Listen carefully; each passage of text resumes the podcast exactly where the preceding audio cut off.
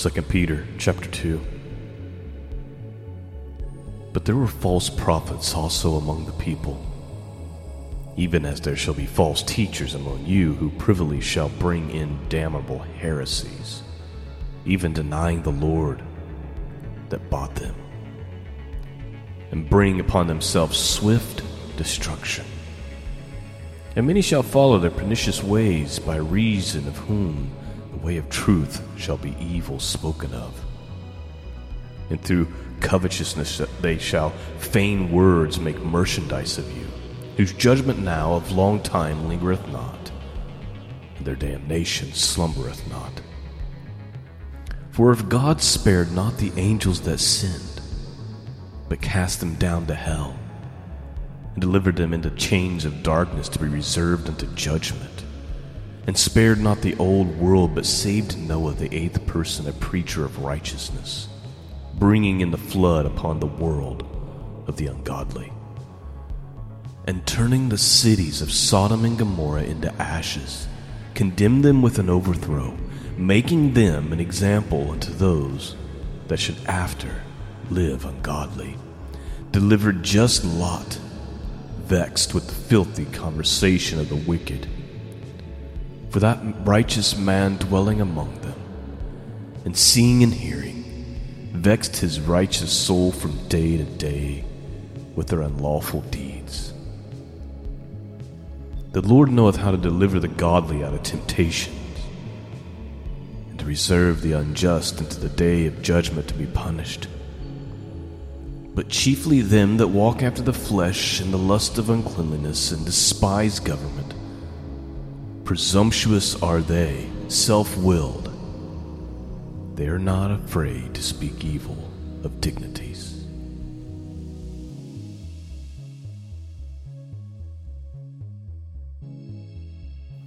Greetings, friends. Welcome back to the broadcast. I'm Sean. Website can be found at scriptureandprophecy.com. That's where you go to find the archives. That's where you go to support this mission of truth. This morning, uh, we're going to be talking a little bit about Sodom and Gomorrah as an example. And, you know, that verse there in Second Peter talking about Lot, that righteous man dwelling among them, and seeing and hearing it vexed his righteous soul from day to day with their unlawful deeds if you're if you're living in the western world and i say western world because that's the world i live in and you see the perversities and the filth i mean we're in a world now where they're trying as hard as they can to normalize pedophilia and christians just keep lining up to feed the beast money right? They just they just continue to go to these places, these organizations. They continue to spend their vacations in places that openly and unapologetically push normalization and grooming or normalization of pedophilia and grooming of children.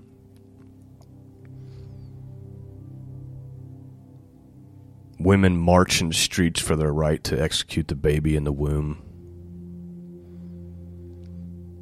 Men in dresses with clown makeup on go to libraries to read to children about sex.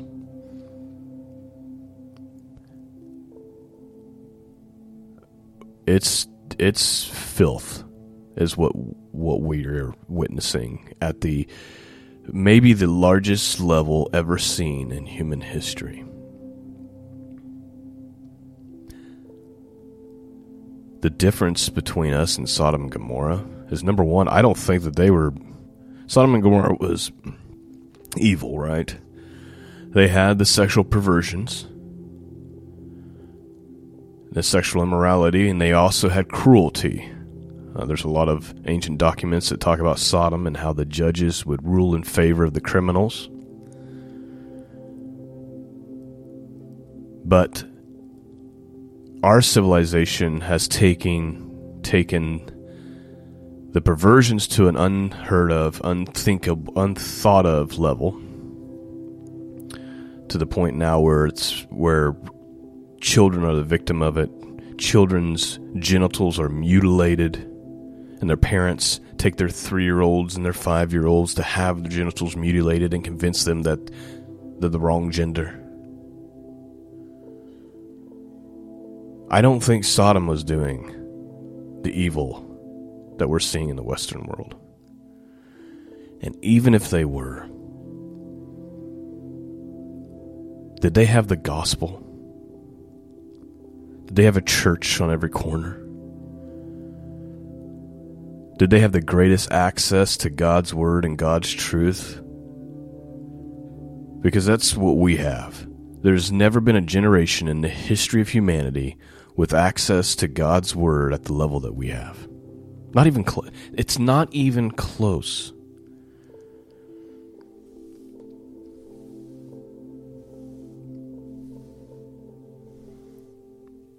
So, when I think about the punishment of Sodom and Gomorrah and how they are an example, according to the scriptures, to those who should live ungodly, I'm sorry, but what we deserve is far worse. Because not only are we doing just as evil, if not more evil, and I would argue more evil, we have less excuse.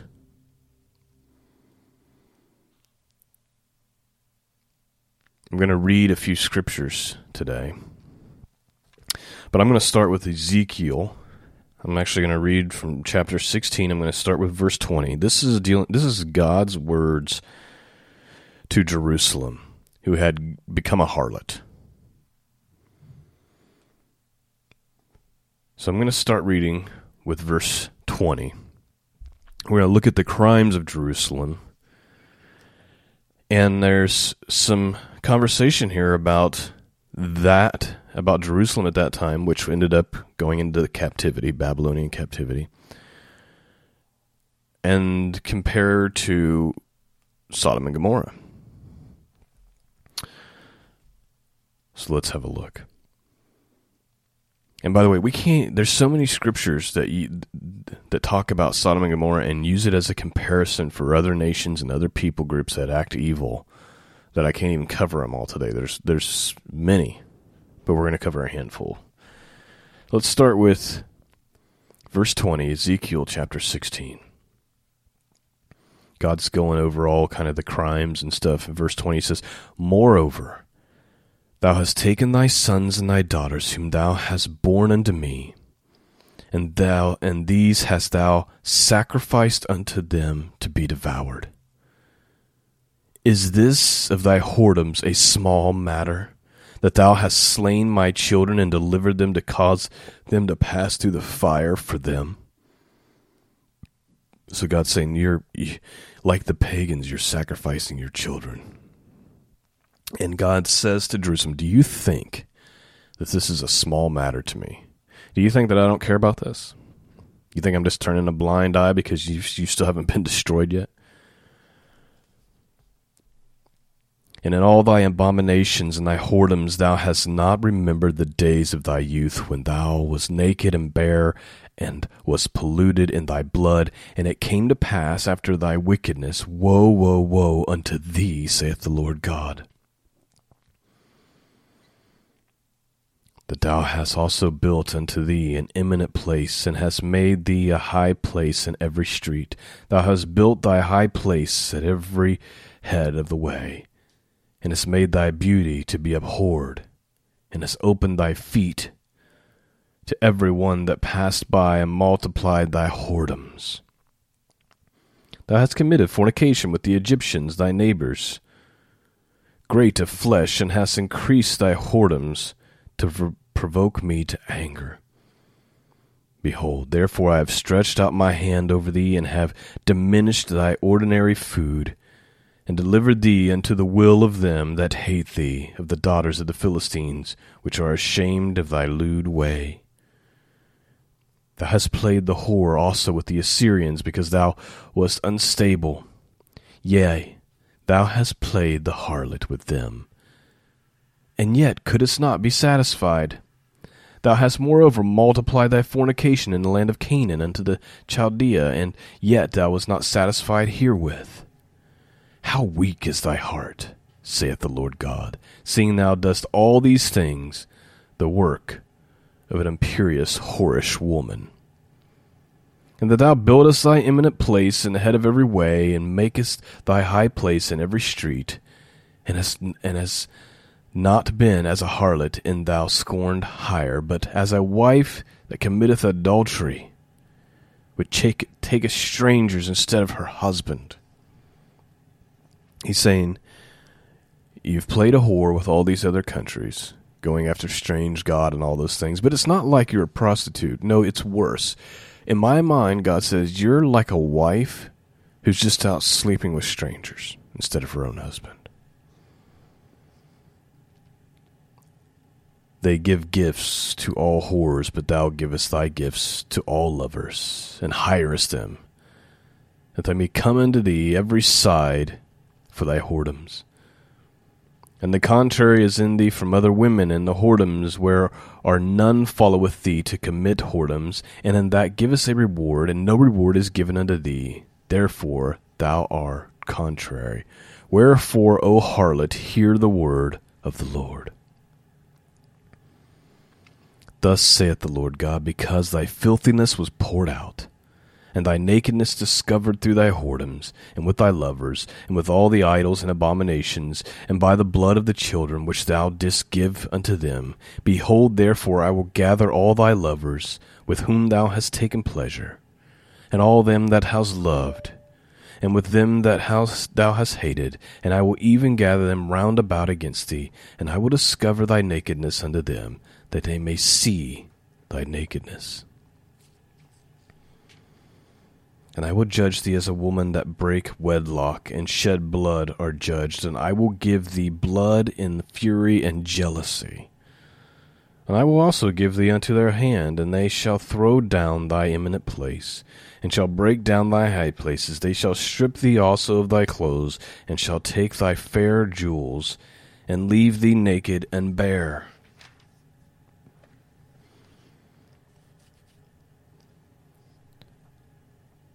Okay, I'm going to skip a little bit here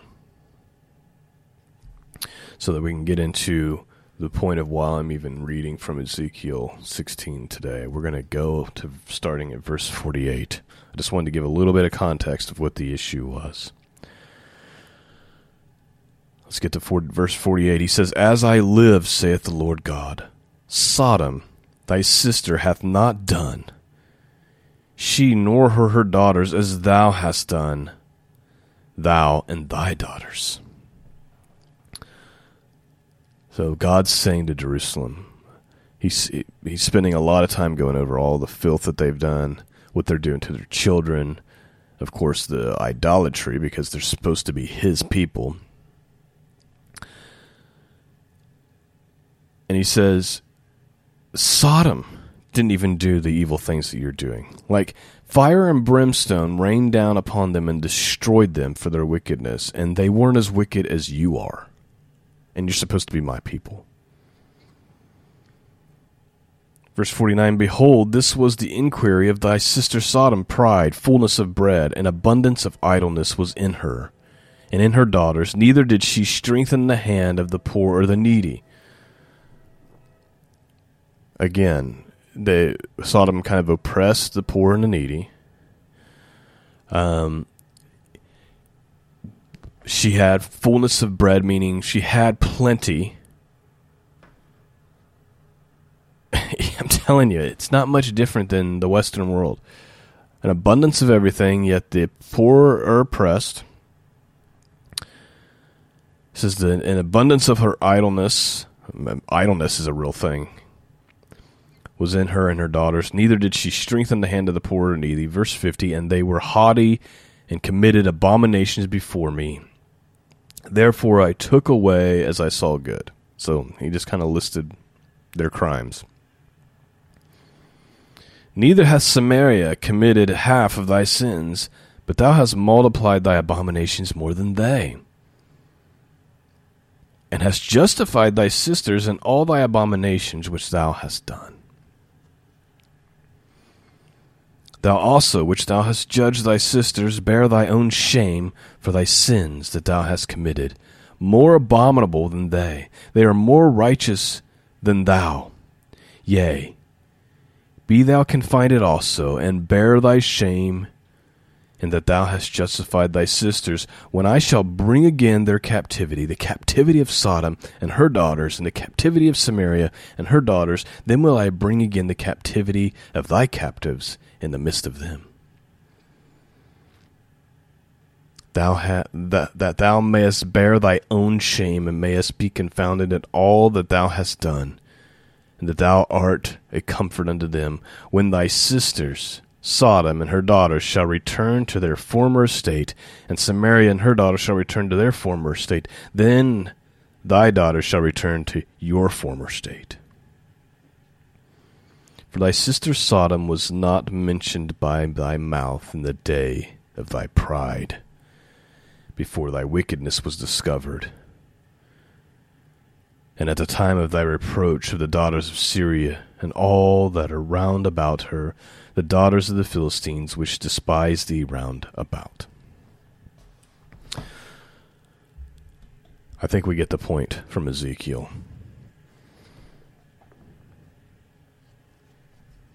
God saying, Sodom and Gomorrah. Sodom, Sodom wasn't even as wicked as what you've become.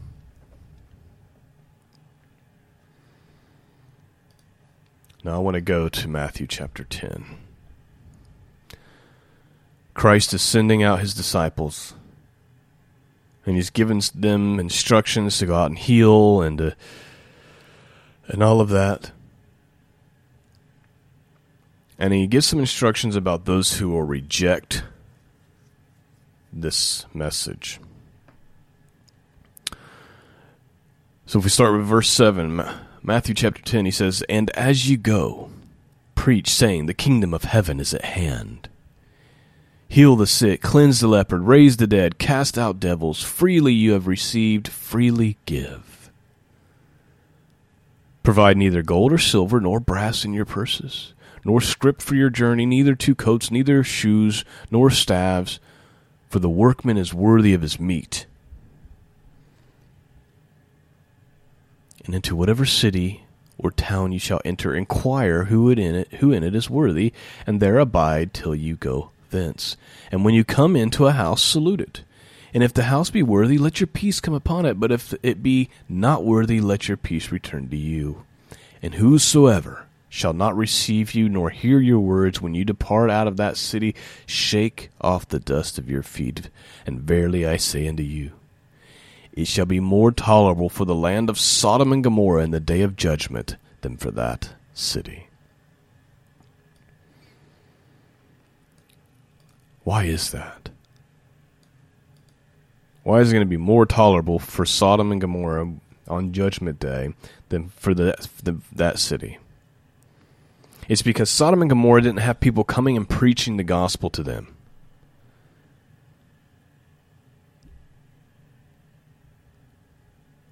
Do you see how? The, uh, I hope that I'm, that the point I'm trying to make is starting to come across. We're doing more wicked than Sodom and Gomorrah, or at least as wicked,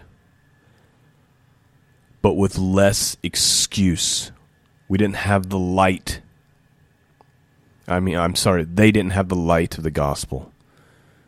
They didn't have access to God's word. They didn't have people preaching God's word. They had one righteous man in the whole place, Lot.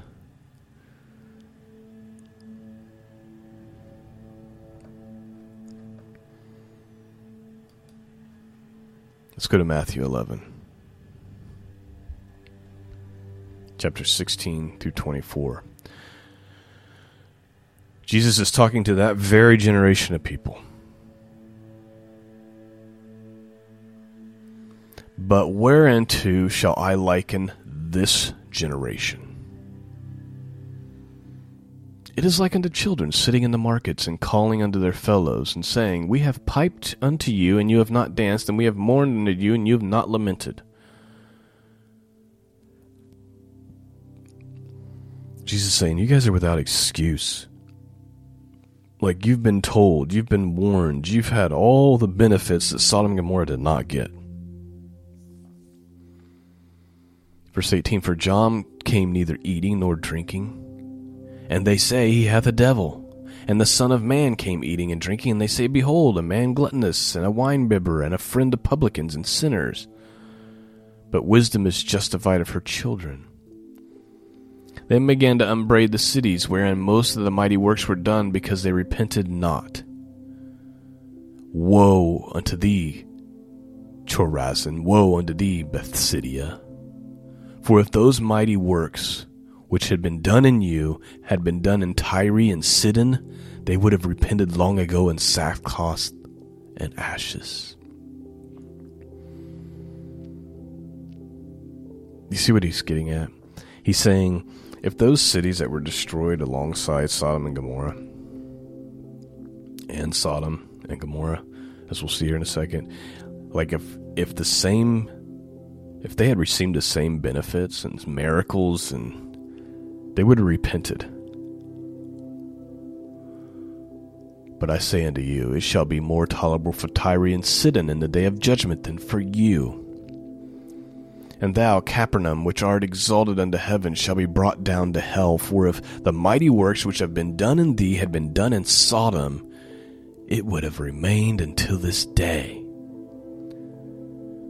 But I say unto you that it shall be more tolerable for the land of Sodom in the day of judgment than for thee.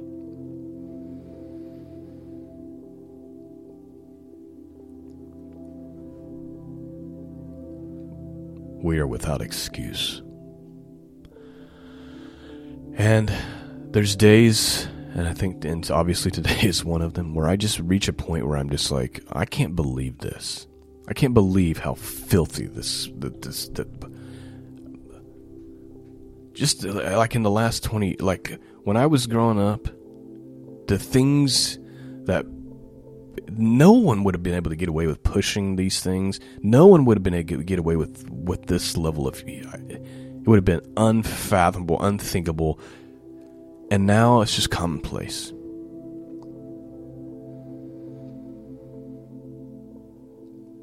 I can't imagine that there won't be consequences for all of this. And when I say consequences, I mean grave, awful consequences. And it would be just. It's unjust if there isn't.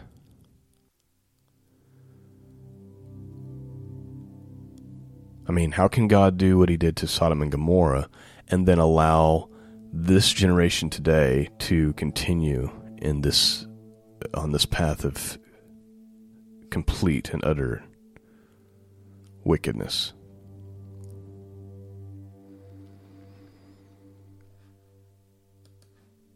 I guess the last thing is just a reminder.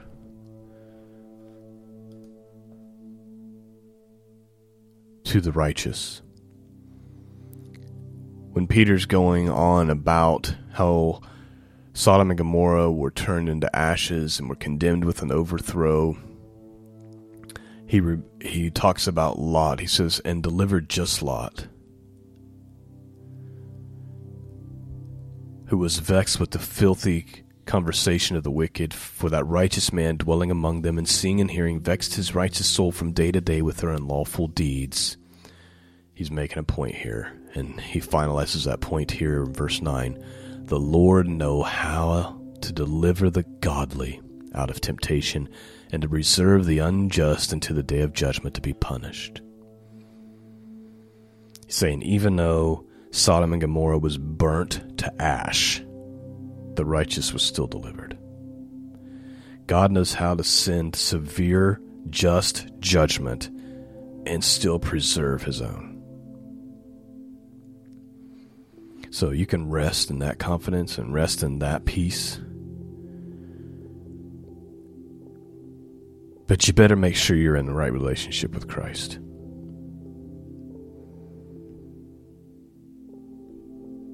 make sure you do know him and that you're you just haven't you're just not playing Christian, pretending, going through the motions, that it, you actually are in the faith.